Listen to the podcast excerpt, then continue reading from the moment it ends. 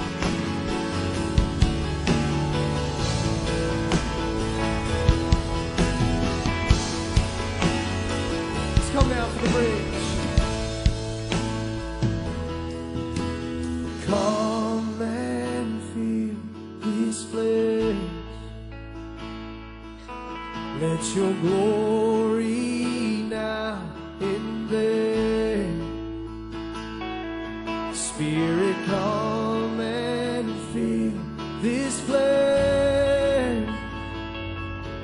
Let your glory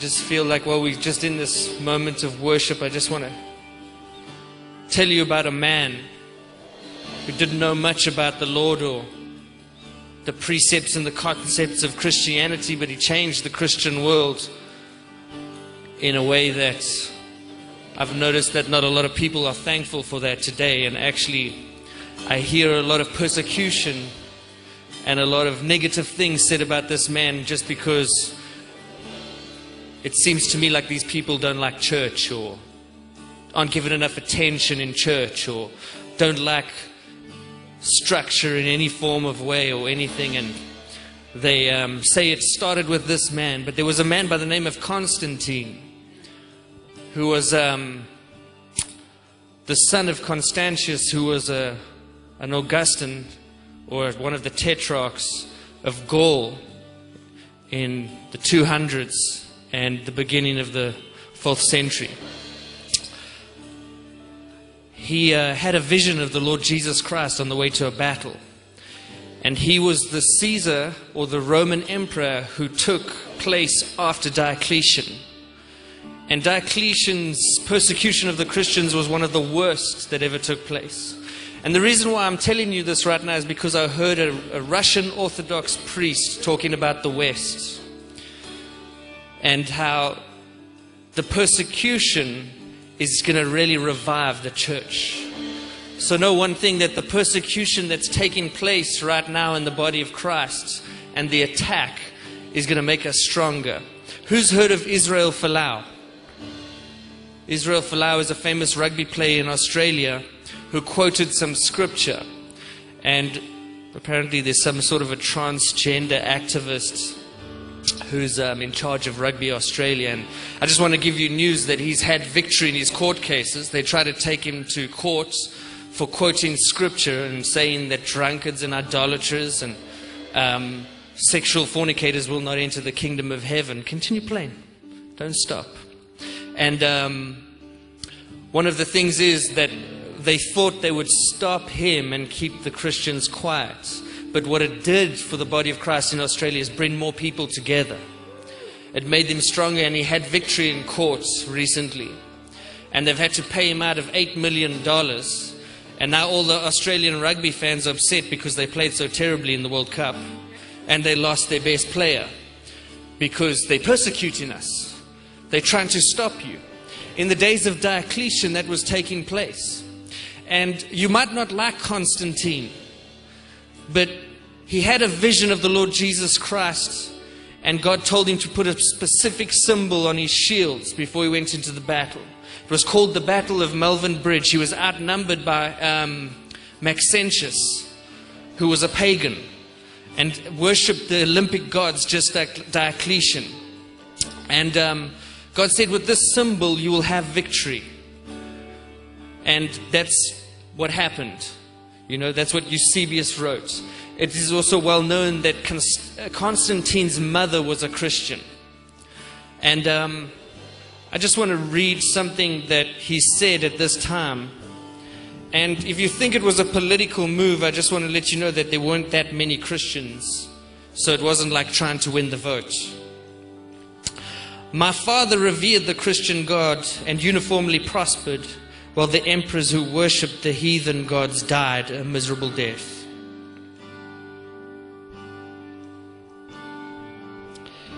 Therefore, that I may enjoy a happy life and reign, I will imitate the example of my father and join myself to the cause of the Christians, who are growing daily while the heathen are diminishing. When he entered into Rome, he was the first Roman emperor not to go to the temple of Jupiter and sacrifice. The first. He, he instead of doing that, he went into the town square and said, By this saving sign, the sign of Christ, the true token of bravery, I have delivered your city from the yoke of the tyrants. The very next year, he um, issued the Edict of Milan, and every single Christian slave was released.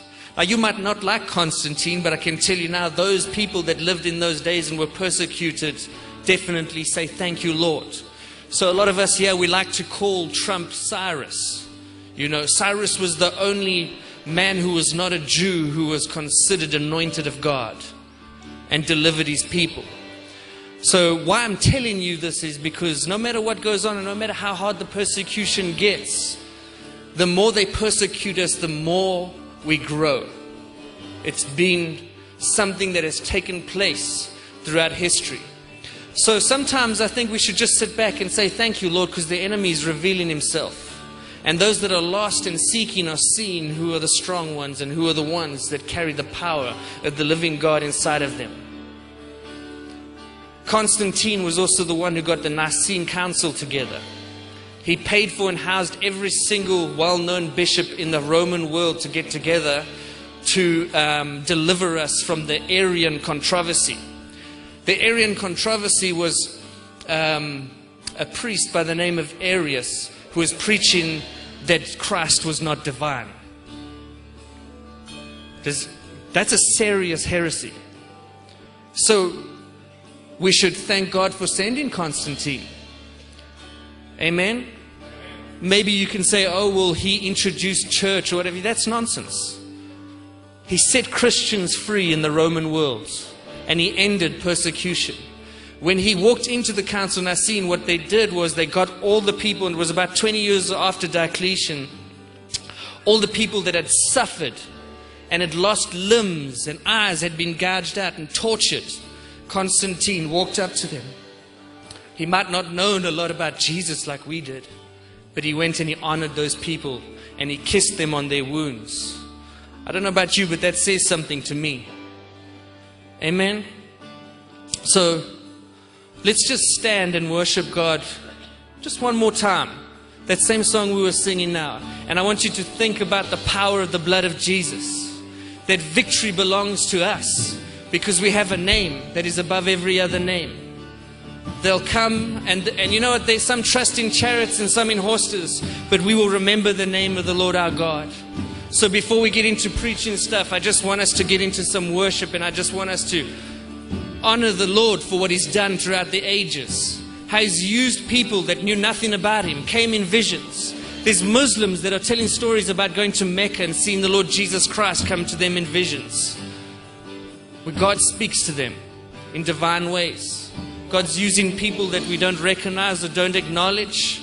We don't see what they've done. Amen. So, as Constantine released us from slavery and ended the persecution, while we worship God, we're going to thank Him that He's going to send strange people on this earth, unexpected people. And also spiritually, we're going to trust God right now as we worship Him that He's going to release family members from bondage, from the slavery of sin, the bondage of addiction. Let's worship the Lord. Let's do that. Thank you, Jesus. Thank you, Lord.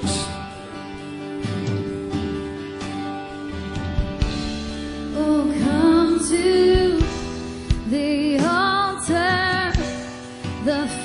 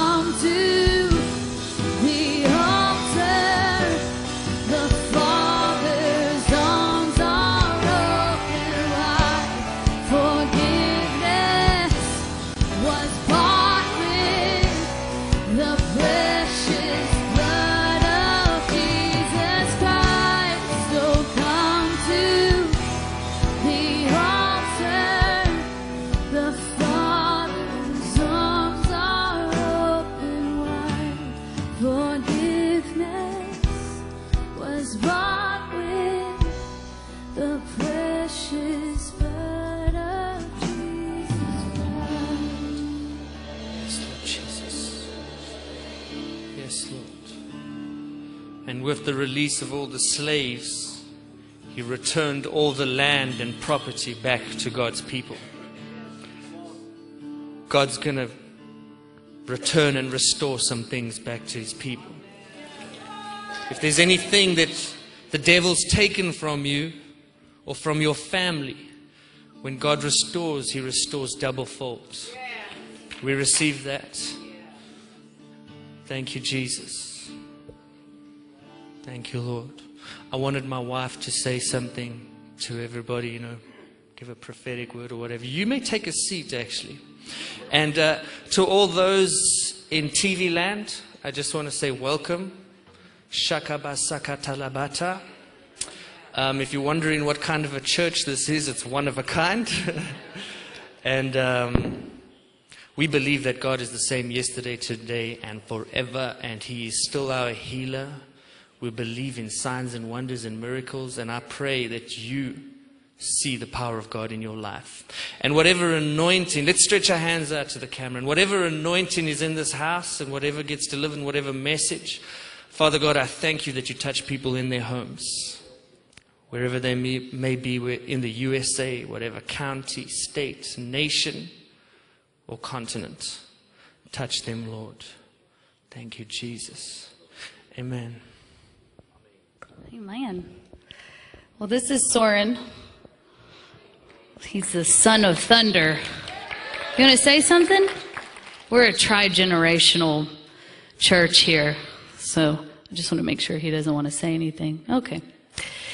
Um, um, well, I think I think I'll talk about the self control really quick. But I was um, asking the Lord recently how to just increase prophecy in my life and how to get accurate words. How many know that's like really important? And uh, it's been disturbing me lately, like how a prophetic word now is, oh, you're going to the nations. Or like, oh, um, you'll be married in the future. And it's like, okay, it's a very broad statement. you know what I mean? What about the words that are like, Haley, you'll be in Moravian Falls until the day that you die, plowing for the gospel, and the seed that you leave will impart to a generation, and a move of God will start. Like, what about those words, you know? And like accurate words, like where they can tell you what you ate for breakfast and like what your middle name is and stuff like that. So I've been like, Lord, where are those words in America? Because you see it the, in the church at large, you know, especially in Africa, you see that just all the time. And so I had this big question in my heart. I was like, Lord, where are the accurate prophecies? Like the ones that shift and change people's lives. Like the ones where you go out and someone wants to give their life to Jesus because of what you just told them, because no one could know that but Jesus, right? So I went to sleep and I had a dream. And in the dream, I was in this room and I had this notebook. And in the notebook, I wrote really big, self control. And I circled it, circled it, circled it, circled it. And then the voice of the Lord came in and he said, This is how you get accurate prophecy. Because everyone wants to leave this fruit of the Spirit out. And so when I heard that, I was like, oh, man, okay, so how does that relate? Like, Lord, show me. And he said, well, if you can't control your temple, you can't control your mouth, you can't control yourself, how can I trust you with the mysteries of someone else's life? Like, how can I do that? So, anyways, that's that's basically it. And so I just started researching self control and I looked up tons of scriptures that have self control in it and just thought about how the church is really being destroyed by leaders who have no self control. And that's really scary to me, and it should be scary to my generation because we need to look and watch um, because, uh, you know, regardless of what we want to think the Word of God says a leader is to be above reproach. And actually, you're not even supposed to have evil said about you. Whoa. You know what I mean?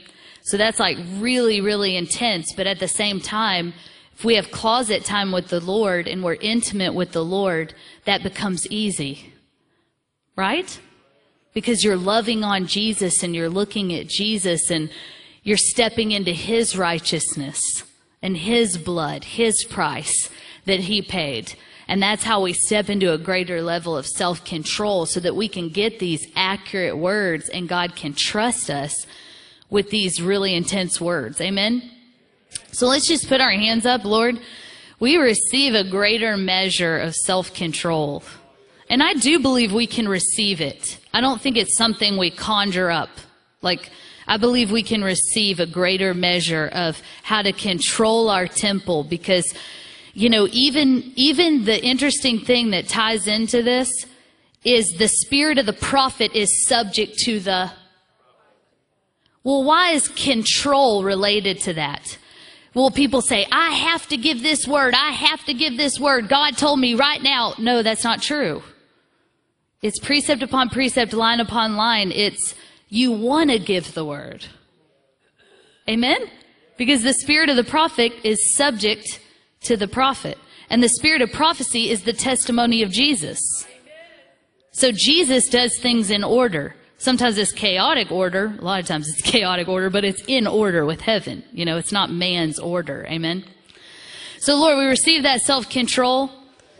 We submit our spirits to you, Lord. We want to know when to shut our mouths, when to open our mouths. We want that greater measure of self-control. We don't want to be loose cannons, taking everybody out or just swinging around. You, I, I, you get a word, you get a word. You, we, we really want to hear from you. And we really want it to be accurate. We don't want to be babbling brooks. We want to be accurate. We want to hit our mark. And so we receive the spirit of prophecy, the testimony of Jesus. We receive that in a greater measure this morning, Lord, through self control in the name of Jesus. Amen.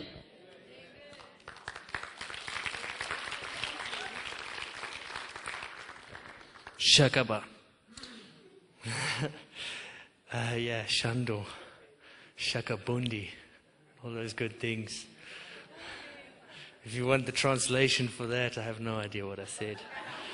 Um, it's interesting because, um, well, the Lord was speaking to about that. There's a man of God in um, Africa, and um, he, who knows Sean Bolts? So Haley was like, Man, you always talk about these people in Africa, they all can do that. I say, Yeah, I know one who's fast and very accurate. And one of the things he always teaches about the way he can hear from the Lord is because he has self control in areas. And um, there's a lot of things in the Western church we just, oh, God's grace, it's so merciful. That's why we're not walking in power. Because you're not listening to the word, we don't have control and we don't walk in obedience. And um, so I just showed her some stuff where he was prophesying, and, and the Lord started to speak to me too, because one of the ladies he was prophesying to, who he, he named, I showed it to the youth too, um, how many tomatoes she has in her fridge. But in the middle of giving the word of knowledge, talk, telling her name, where she bought her cell phone from, first of all, she had bought, a she had had, she had passed, she had redone school four times. So she had done all the paper. She, we, we do all these, these worldly things that should give us authority and power to succeed in life. But then there's spiritual issues. So while the man of God was busy speaking to her, he was indicating some of the things that were holding her back. So one of the other things he mentioned in the fridge, he says, I see uh, wine and Peroni. That's your favorite beer, isn't it? And I see that the phone you've got was stolen from somebody, and you bought it from a guy by the name of Vincent. So here's some money. Go buy yourself a proper phone. And remember what I mentioned to you about what's in your fridge. So you can say what you want, but the man of God indicated some certain things in her life that were holding her back. It wasn't the fact that she didn't do good in school. There's spiritual blockages sometimes in our life because we have a lack of discipline. We want to live a drunkard life. We want to party. We want to idolize certain things. And then we wonder why God doesn't want to bless us. And the same, we wonder why God doesn't speak to us. God won't speak to a rebellious person. Why should He tell you what to do if you're not going to listen? you know? Shakaba. Okay. Um, Lord help me. Um, I wanted to also just release this. Hebrews 6, verse 10. Thank you, Lord. Um, Rita, Jody, um, Elaine, I see you there. I just feel like this is a word for you. For God is not unrighteous to forget your work and labor of love, which you, which you have showed towards his name, in that you have ministered to the saints and do minister. Who's ever been doing certain things for the Lord and you haven't seen the fruit of it, or you haven't been received, or you just feel like sometimes it's not enough, or you're not pleasing the Lord, I just feel like telling you God is not unrighteous. Just because you haven't pleased people and you haven't received the praise of men doesn't mean that God doesn't see your works. And God sees. Amen? So, one of the things that was really ministering to me because Haley was also talking about self control and we spoke about things, and we like to talk about the power of God. And it's wonderful, you know, Elijah did a lot of works and stuff, but even though he flowed in power, there was a time where he was a depressed man and wanted to die.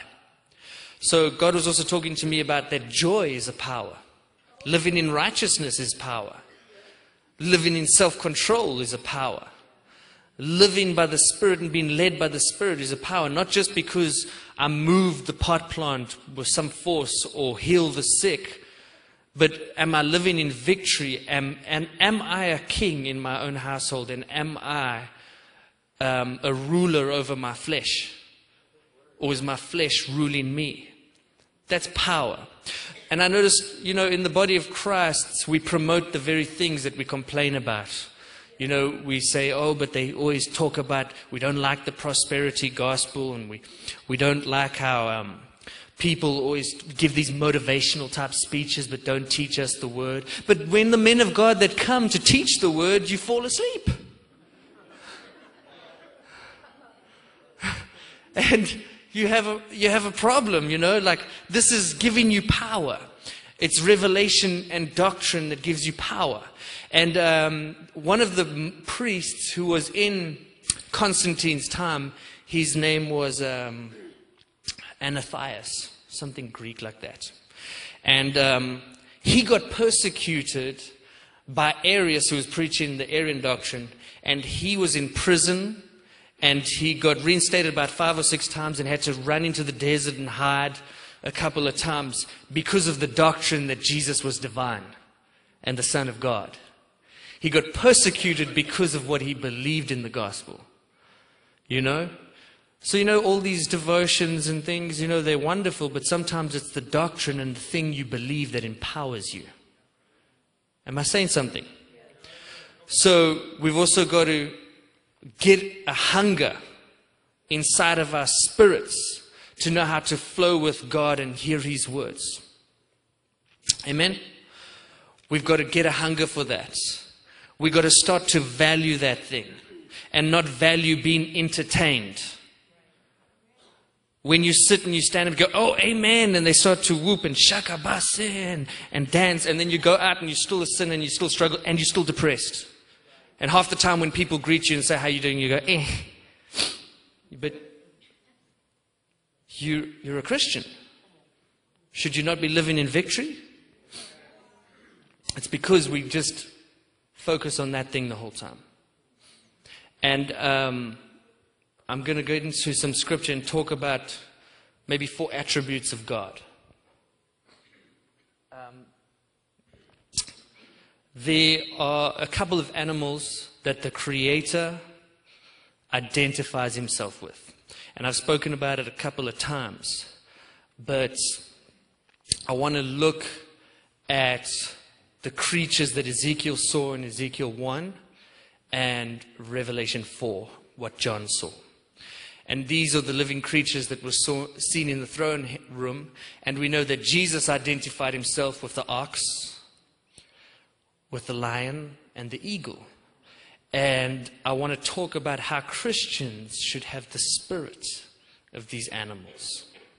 And even the pagans in ancient Mesopotamia understood the, the dominance and the authority and the power of these creatures. That's why when you came into ancient Babylon, if you even see on Nebuchadnezzar's gates and um, Cyrus's gates and Xerxes' gates, you'll see creatures, sometimes with a lion's body or an ox's body with wings, sometimes with a man's head, sometimes with a lion's head. Have you ever seen that? Anybody ever watched archaeology or these things? So my guess is these are the creatures or the similitude of the creatures that Ezekiel must have seen because we also know that in the book of Job, the sons of God came and presented themselves before the Lord. So we know that God never called an angel a son. So these must have been more human like characters that were able to come into the throne room somehow. Amen? It's just a guess. I might be wrong. But my guess is that the ancients could understand certain things about authority and kingship and the throne room of the Lord. And we, I'm not going to focus on the Lord being a lamb because a lot of us are very good at being lambs. But God wants to talk about being a lion and an eagle. So the ancients understood that the eagle was the supernatural. Christians should be walking in a supernatural lifestyle. We should believe in the supernatural because we have a supernatural God. So for the ancients, we never knew how to fly in those days, you know. There was no North Carolina that said first in flight on their number plate. there was no Wright brothers. So for them, the eagle was something amazing. And the lion represented kingship and leadership. Amen? The ox is still worshipped today in India. you know, I watched a movie once where an Indian guy killed an ox. He's like, oh, Hare Krishna, forgive me. Because they worship oxes. Why? Because ox is the thing that produces the harvest and treads out the grain and breaks up the fallow ground. And Jesus said we need to be yoked with him. So there's those that work for the Lord and those that work with him. Amen. So let's get into some scripture. I'm going to try and go as fast as possible. We've got about 20 minutes. Um, I do want to minister to people um, for healing, for breakthrough, whatever God needs to do in your lives and whatever you need God to do in your life. So I'm going to try and get through this as fast as possible. And I hope it encourages you, inspires you, and teaches you something. Amen.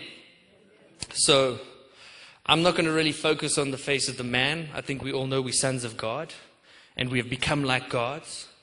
We understand the knowledge of good and evil. And the ancients knew that the face of man there was representative of how we have the ability to use the power of the ox in our favor. You know? and I was thinking to myself, well, Lord, how do I tell, how do I tell the church how they use lions? Well, I thought, well, the Romans used them to eat us. That's about all I could figure out, you know.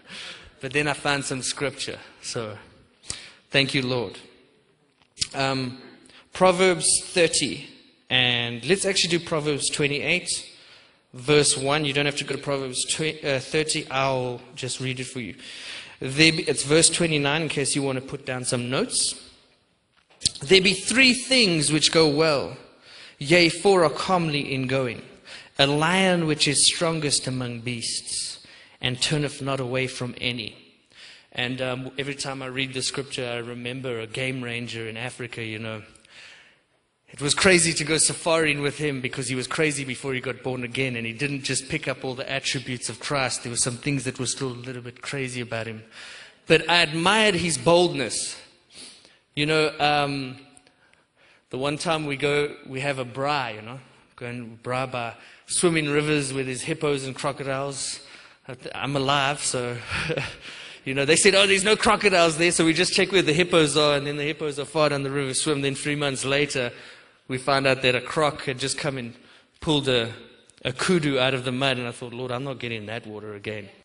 But Owen took us there, and he said, yeah, let's swim. But one day we came to our favorite spot, and there was a big bull elephant right there. So I'm thinking, well, we're not going to go barbecue here now and swim. That ain't going to happen. And this guy just, without telling anybody, he just gets out his Jeep and just starts walking to the bull. I'm thinking, just should I run for the gun? Should I help him? Or, and then he just said, come on now, this is my place, move. Come on, go.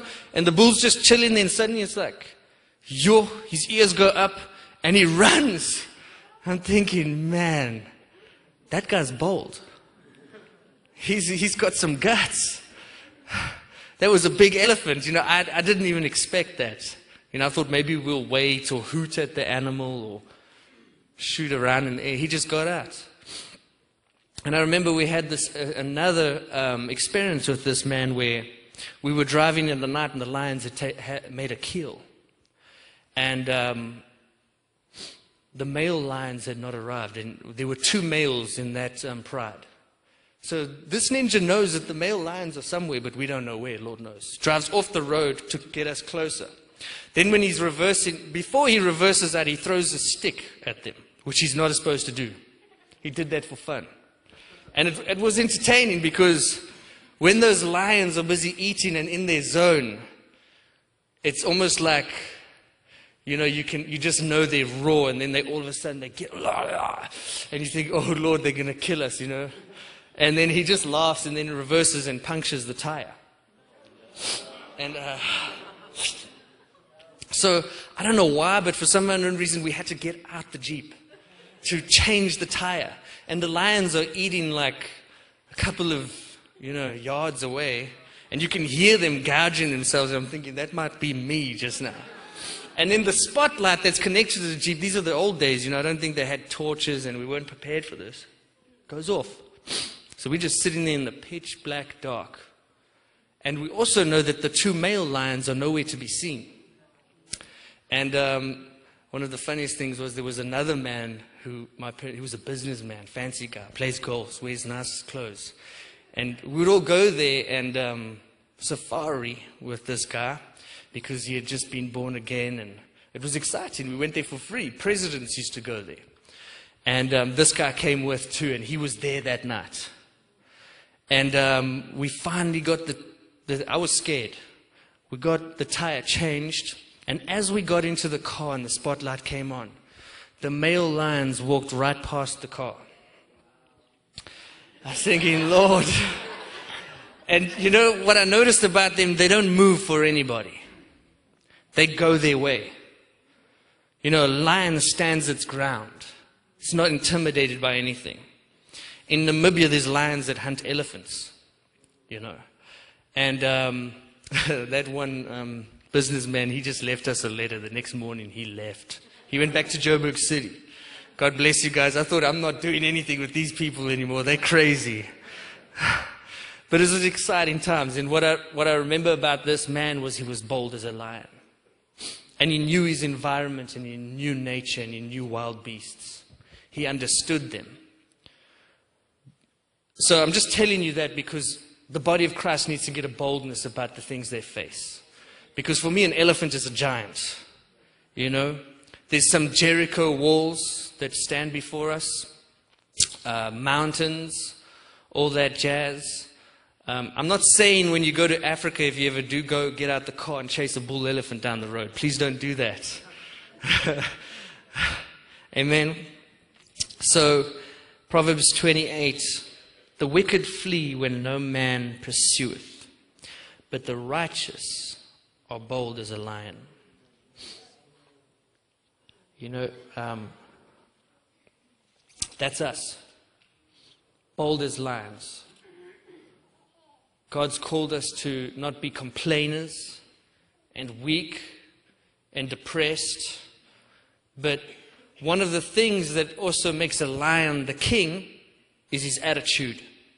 I've said this before, he's not the biggest in the jungle, you know, or should I say the bush. He's not the smartest, He's not the longest, but he's the king. Why is the lion the king? Because of the way he thinks. You, you know, when uh, the hippo is bigger than him and the, the elephant is bigger than him, but when they look at each other, he thinks differently. He thinks lunch. you know? And I remember one time with the same character, the lions were chilling. And a lion doesn't like to be intimidated or looked in the eyes. So he said, Why don't you stand up? And the lions were chilling. You know, they're used to the people in the Jeep. The rule is to not stand up. So I thought I'd stand up to see what. As soon as I stood up, those male lions stood up and they looked at me like, What? You want to do something? And I thought, No, I'll sit down. and I really enjoyed that. Amen. Ezekiel 1. Let's go there, just so you know I'm not um, speaking rubbish. Um, I'm not really sure. Verse 4 I looked, and behold, a whirlwind came out of the north, a great cloud and a fire enfolding itself, and a brightness was about it.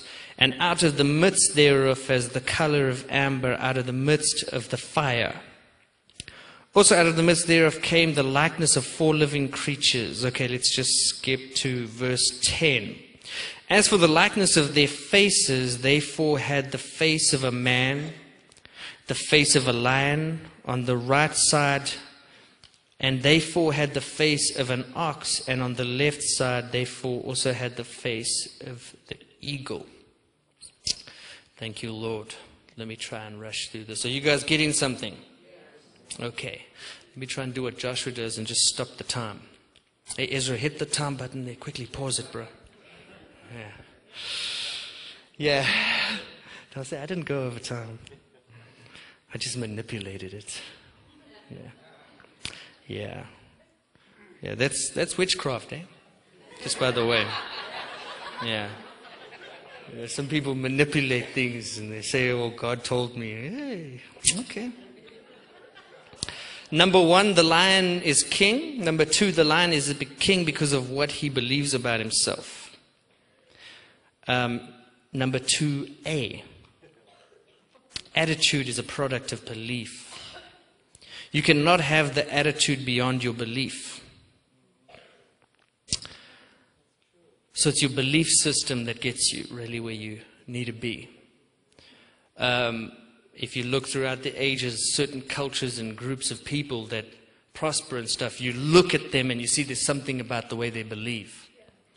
You know, um, uh, I come from an English background on my mother's side, and they might be pompous and arrogant, but they rule because they believe they're better. they might be wrong, but there's something about them when you chill with these guys, you think, man, these guys think they're God's gift to all. You know? We had the empire where the sun never sets. And then they, you know, the way they just do things, you can see. They're conquerors and rulers because of what they believe about themselves. So you come to some, we call them natives, and you come, and they all conquered, and they're so upset about how the world did them wrong.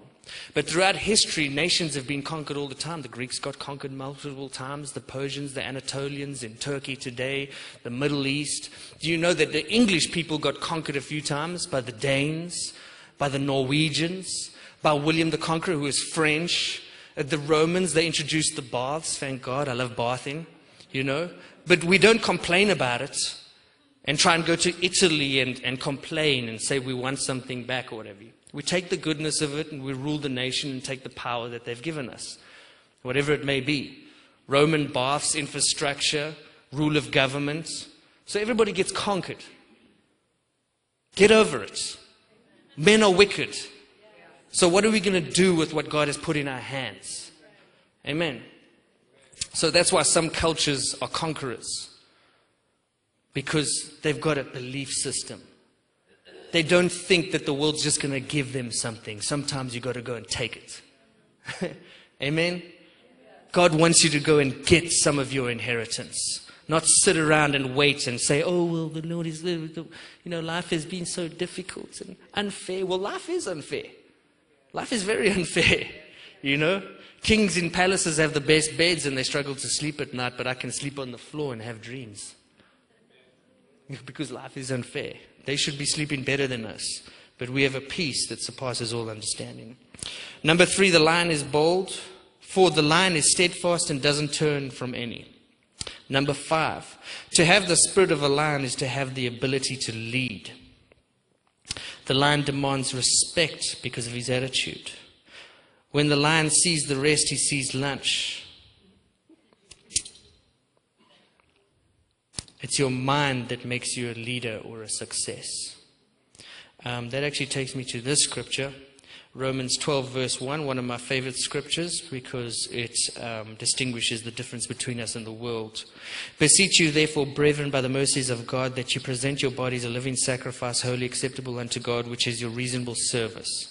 And be not conformed to this world. Hmm. You know, we, we got to build our church and start singing more contemporary music so we can get the young people in. And we've got to start wearing skinny jeans and wearing man buns because that's the fashion of the world. That's not what breaks the yoke, it's the anointing. You can have somebody come up here and sing music from the 1940s or something, but if it's anointed, the power of God will come in the room and lives will change. It doesn't have to be rock and roll. Amen. So we're not conformed to the patterns of the fashion of this world.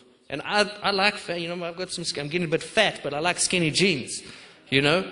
But it doesn't mean I'm not ruled by the patterns of this world or think like them.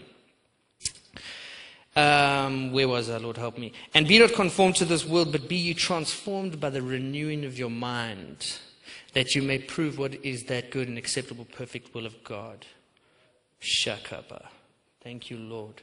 Some of us, our biggest enemy is the way we think. We have already been defeated before we go to battle because of the way we think. Our mind, that's why it says, pull down every stronghold, take every thought captive. Shoo!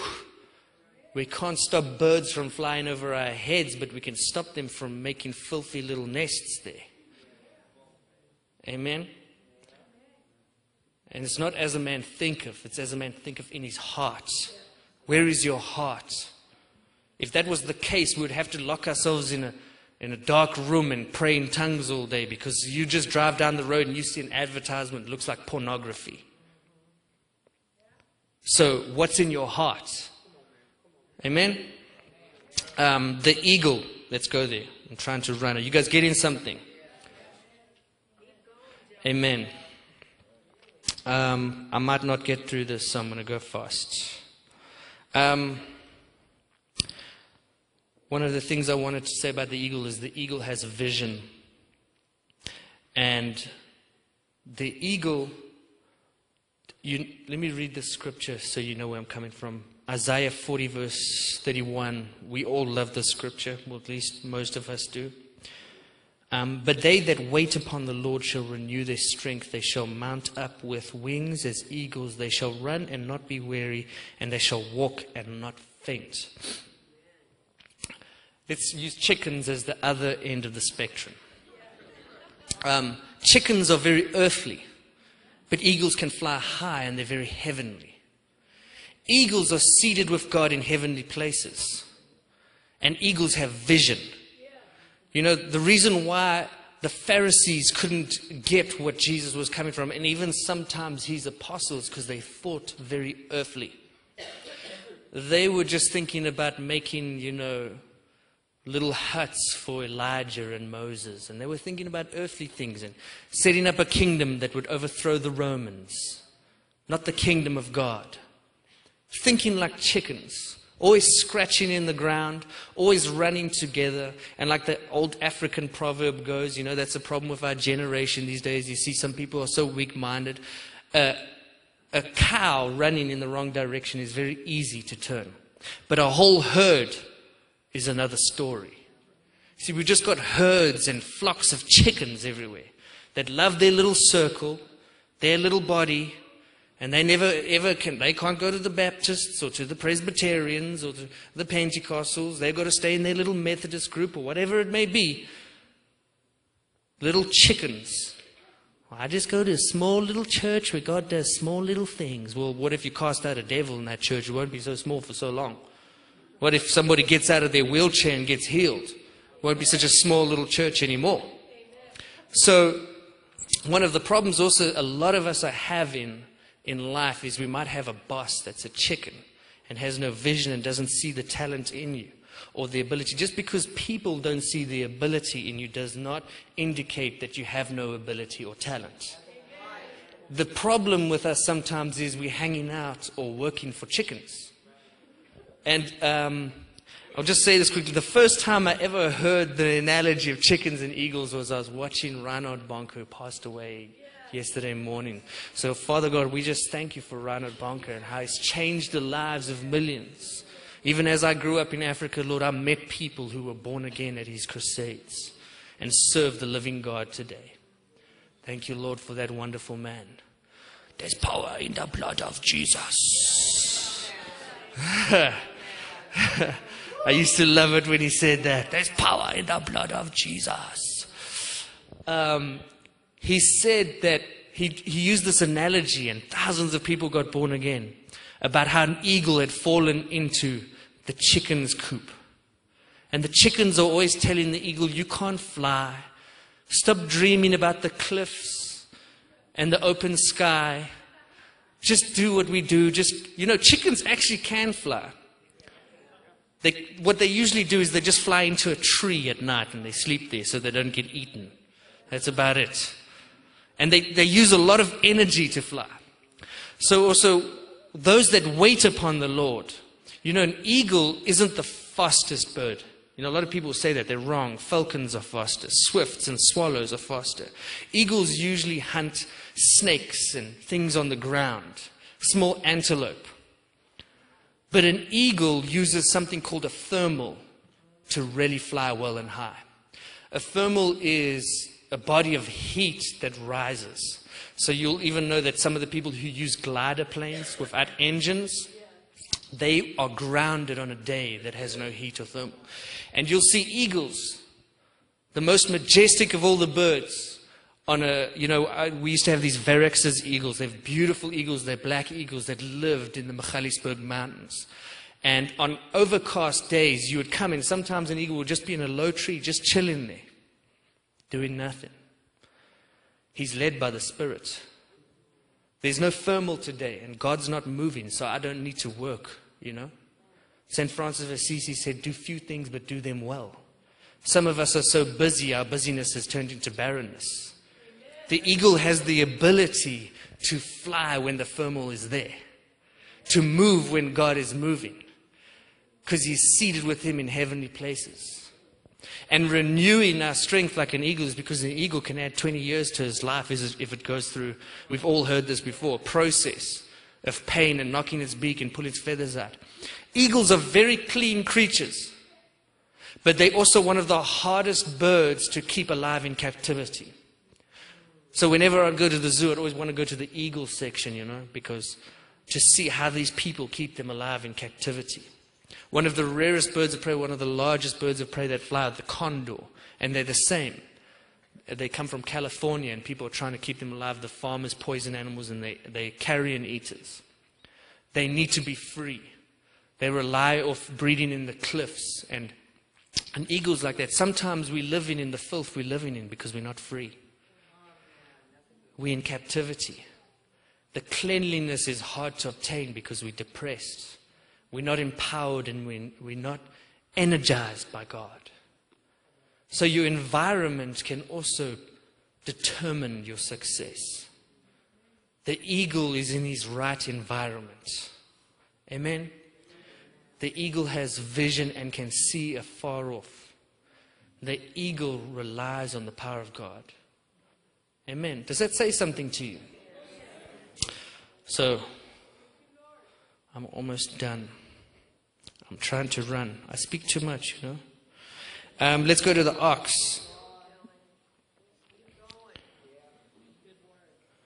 Um, we'll start with Matthew 11, verse 28. I already said this, so you can also think of it in this way the eagle works with God, not for him. The eagle is closer to a more inner court ministry, just like the ox, because the ox is yoked to something. And we take on the yoke of the Lord. Amen? So we're going to apply these two together in that way. Um, Matthew 11, verse 28 Come unto me, all you that labor. So we're laboring, but are heavy laden, and I will give you rest. Take my yoke upon you and learn of me, for I am meek and lowly in heart, and you shall find rest unto your souls. Verse 34 My yoke is easy and my burden is light. So, working with the Lord is taking off a burden. There's a deliverance in working with Him. There's an inner court ministry that comes from working with Him. I heard this preacher talking about his experience in Indonesia, and he, um, he noticed that the locals would have this big, powerful ox. And then they'd put this little weak little ox and yoke. The, who knows what a yoke is? We all know what a yoke is. Okay. And he'd put this little ox with the big, powerful one. And he said, Why are you, why is this unequally yoked? He said, Because the big ox needs to teach the little one how it's done.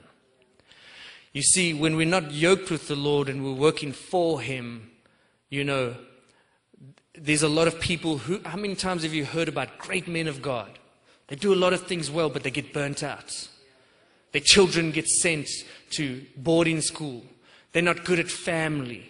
They did great things. They, did, they, they, they took ground for the body of Christ, but they ended up in life with a stroke, maybe sick, tired.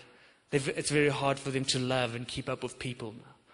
Because sometimes they were working when they should have been resting, like the eagle. They weren't yoked with the Lord. Amen? So they told him, well, because when he's yoked with this one, he's outpowered. So now, when the big ox goes down, I have to go down. When the Lord prays and the burden comes for prayer, I'm there.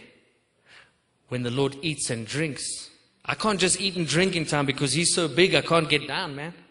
And when he moves to work, he pulls me. You understand? So I'm learning the way of the master. I'm working with him and I'm in line with what he's doing because I'm yoked. I've taken upon the yoke of the Lord. Amen. So we don't like to preach about the ox because it's just a beast of burden. It's probably an ugly thing anyway. But in ancient times, the life of the society and the empire depended on the, the, the, the, the oxes. Amen. They plowed the fallow ground. So we have that, you know, I heard some kind of prophetically the four gospels Jesus the king, Matthew, Mark, he's the ox and the worker, and Luke the eagle. And you'll notice that John t- talks about the divinity of Christ. And it's funny that Arius actually had a problem with the book of John because of John 1. So there's prophetic things in those books also concerning these four creatures the man, the man, the lion, the ox, and the eagle. And I'm telling you these things today because I believe that by this revelation, God speaks to us in many ways through dreams, visions, illumination, and revelation. And I hope that this brings revelation to certain things in our lives so our burden can be lighter. Because what I've noticed is some people might not like the message of the ox, but either way, they're a beast of burden to something because you only have as many masters as you have passions. So you've got to take on that yoke. Um, where no ox are, the crib is clean, but much increase is by the strength of an ox. Those who have the spirit of the ox, number one, are willing to bear the burden. Number two, they are willing to do the work and even sacrifice themselves. Number three, they are servants. Number four, those who have the spirit of the ox have the ability to build. If you're wondering how some of these ancient structures were built, I can tell you there were some oxes pulling some heavy loads. Some people in the body of Christ, they can't pull nothing. Understand? It's all right to be the eagle. Sometimes God's giving us vision, but some people are always in the clouds. Whew, I had a dream. What are you going to do about that dream? You're going to do something? Are you going to pick up the plow? And one of the things that God wants to tell us in this time in this season, He's not just going to bring the rain, He's not just going to bring revival. He wants there to be a, He wants to bring something that you can maintain. So prepare the ground, remove the rocks, and get ready for the rain because the rain is an act of God. But when the church is ready, it's a good time for the rain to come. It's good to be ready. Do we not want that? It's the oxes that are ready for the right seasons. It's the oxes that bring in the harvest. Amen. Where was I?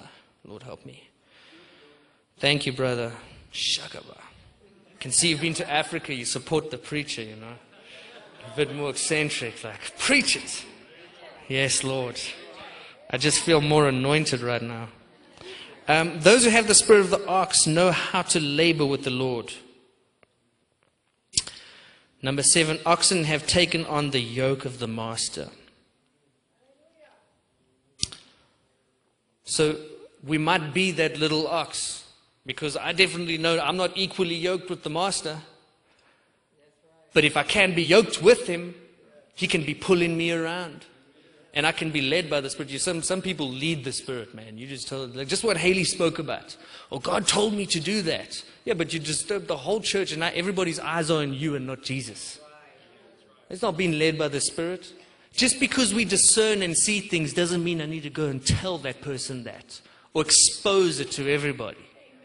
You understand? It's not being led by the Spirit. That's just using your discernment to bring folly and and dissension in the body of Christ. If we're led by the Spirit, we remember love and kindness. That's another thing I wanted to talk about is, is kindness. Are we kind? You know, so many people that talk about the gifts and prophecy, but they're not kind people. They're not the type of person I want to go have a barbecue with. You know? Am I saying something? so we want to be around people that have love, kindness, soft, caring, you know? And also, just, I'm, I'm not going too far down one way. Also, know that love will correct you and not leave you, leave you to go down a road of destruction. You know, one of the big problem, I was watching um, this, uh, people love it when I quote certain scriptures and say we're believers of the Bible, but when you talk about disciplining children, no. And now I was watching this thing about Oregon. Teachers are quitting in mass because the children are so out of control. So out of control because there's no discipline. And they're talking about how to change certain laws. No, don't change laws. Change, the society needs to change. It's, the child is a product of his home. What are the parents allowing the child to get away with? That's not love. Oh, well, the child should be able to choose. They should be able to know what sex they should be at the age of four. And then when you look at their art, it says, this man fell in poop. But he must now choose what sex he needs to be. A child should be parented and should be disciplined. Man, even when I was a teenager, I didn't even know what to do with myself. I mean, come on, am I not saying, well, saying something to you? So, love is also something that corrects us. And it might be hard at a time, but at least know you're not a bastard. Because bastards are fatherless. But when people are around you that love you and correct you, it's not because they have a problem with you, but they might have just have a problem with some of the things you do. Because they know that those things are leading you down to destruction. And if they really love and care you, they're not going to let you dis- care for you, they're not going to let you destroy yourself. And it's a responsibility to be a parent. A parent just isn't somebody who cuddles his baby and says coochie coo. You know? Unfortunately for Soren, there's going to become a time where he's going to have to learn to poop in the toilets. I'm not going to leave him to poop in his pants because he's going to learn some self control. You know? Amen. God is good. Yes, Lord. Can we have some um, minstrels and clamoring cymbals come up? Brother, can you come and play something? Thank you. If you want to, bro, you can come up. Unless you can, do you want to pray for people with me? Thank you, brother. Um, yeah.